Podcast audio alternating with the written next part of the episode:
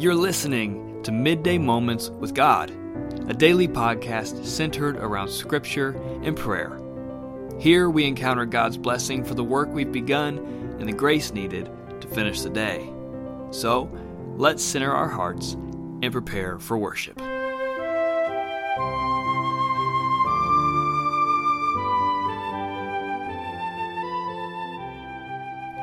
I want to invite you to pray with me. Fill us, Lord, with the abundance of life that never ends. Amen.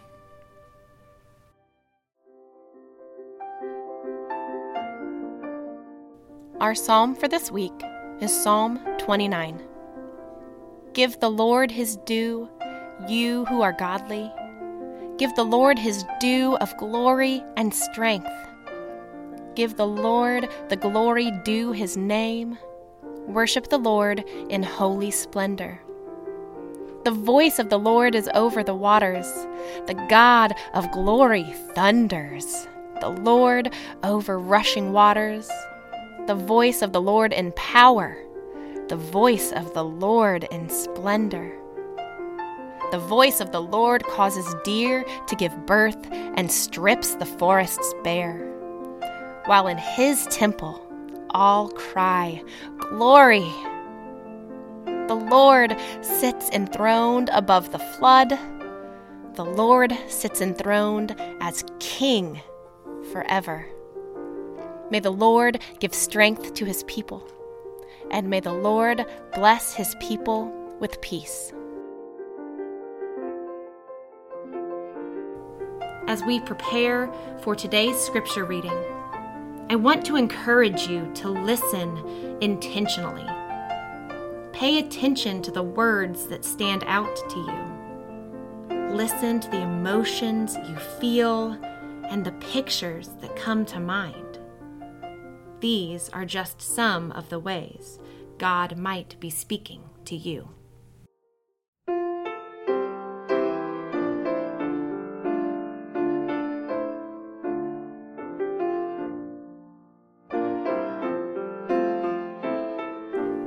Today's scripture we continue with Genesis chapter 1.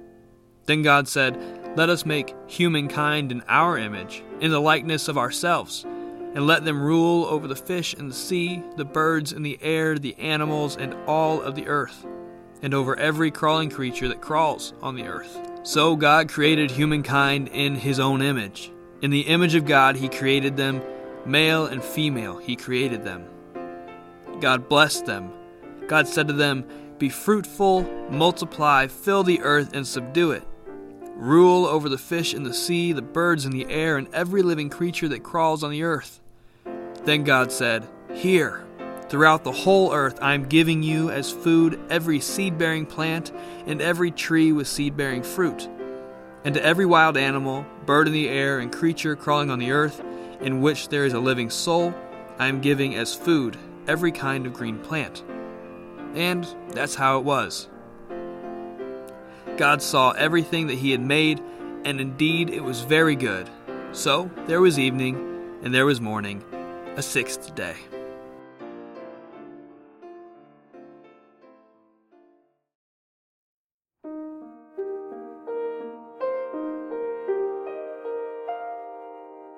I want to invite you to pause for a moment and let us guide you as you reflect on the words of Scripture you just heard. Take a deep breath and let's begin. What word or phrase stood out to you in today's reading? What emotions did you feel? Who or what did you picture in your mind? Do you feel God calling you to act upon anything you've reflected on today? As we wrap up this moment of reflection, let this ancient prayer wash over you. The Lord is my God, the Lord alone. I will choose to love the Lord my God with all of my heart with all of my soul and with all of my strength. All glory is God's. Amen.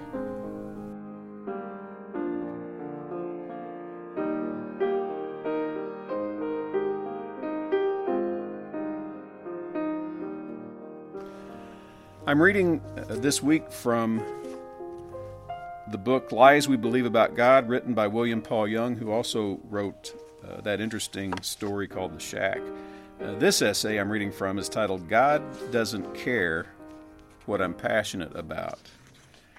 And he begins with a personal story.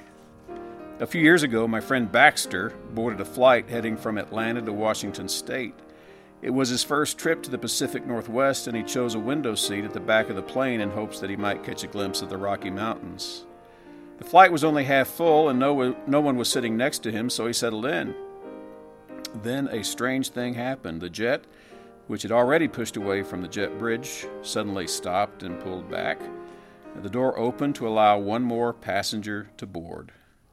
Curious, Baxter looked to see who this important person was, and what he saw almost made him laugh. The man looked like Indiana Jones stepping out of the jungle, complete with hat, high leather boots, a leather satchel across his chest, and five days' stubble on his face. The man passed all the empty seats and, smiling, settled in next to Baxter in the back row. Now, Baxter is a southern, how you and your mom doing gentleman, and introducing himself, asked, So, what do you do? I'm a systematic microevolutionary botanist, he said. Really? Baxter paused. May I ask what a systematic microevolutionary botanist is? I find and rescue endangered plants. An hour into the conversation, he stopped and asked, So, Baxter, what do you do? Well, I'm a theologian. The man paused. I suppose you want to talk to me about evolution. Not really, Baxter replied. I don't care much about that, but please tell me more about plants. Another hour of pictures and stories went by before Baxter said, I do have a question for you. Where did your passion come from? There was thoughtful silence for a couple of minutes while his new friend pondered the question. No one has ever asked me that before. I don't know where my passion comes from. It just sort of evolved, both said at the same time and laughed. If I may, offered Baxter, Baxter, I can tell you. You can tell me where my passion comes from.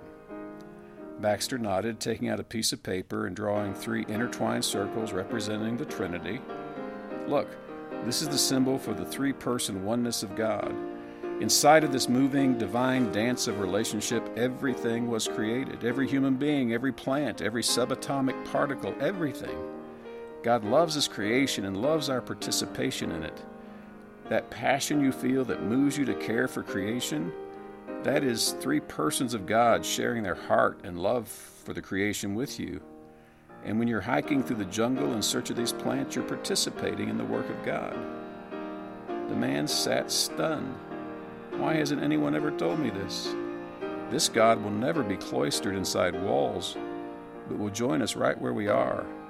This is a God who is fully and utterly committed and engaged and loves to celebrate us and our passions your joy and your love and your grief and your fury and your hope and your curiosity and your drive toward authenticity and integrity and all your wonder originate in God. What an amazing thought. Now let's join together in prayer, letting God hear what's on our hearts.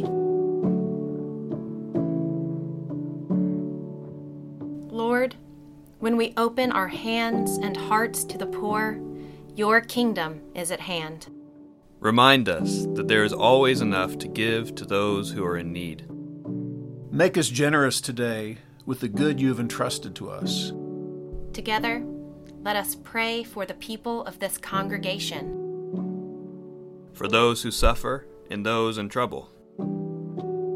For the concerns of this local community.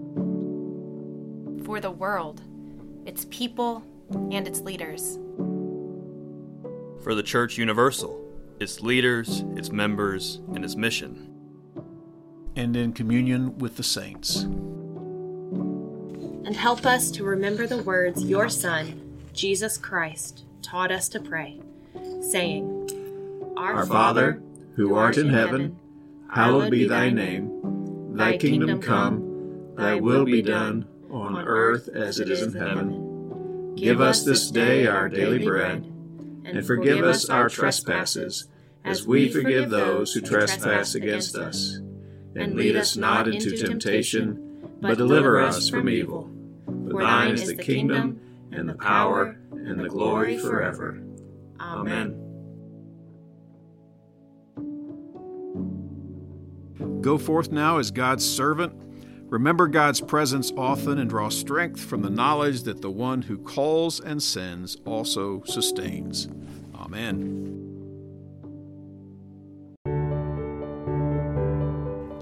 Thanks for joining us for this midday moment with God. We hope you felt connected to Christ and our community of listeners. Midday Moments with God is a ministry of the First United Methodist Church of Mount Vernon, Illinois. Join us here each weekday, wherever you find your podcasts.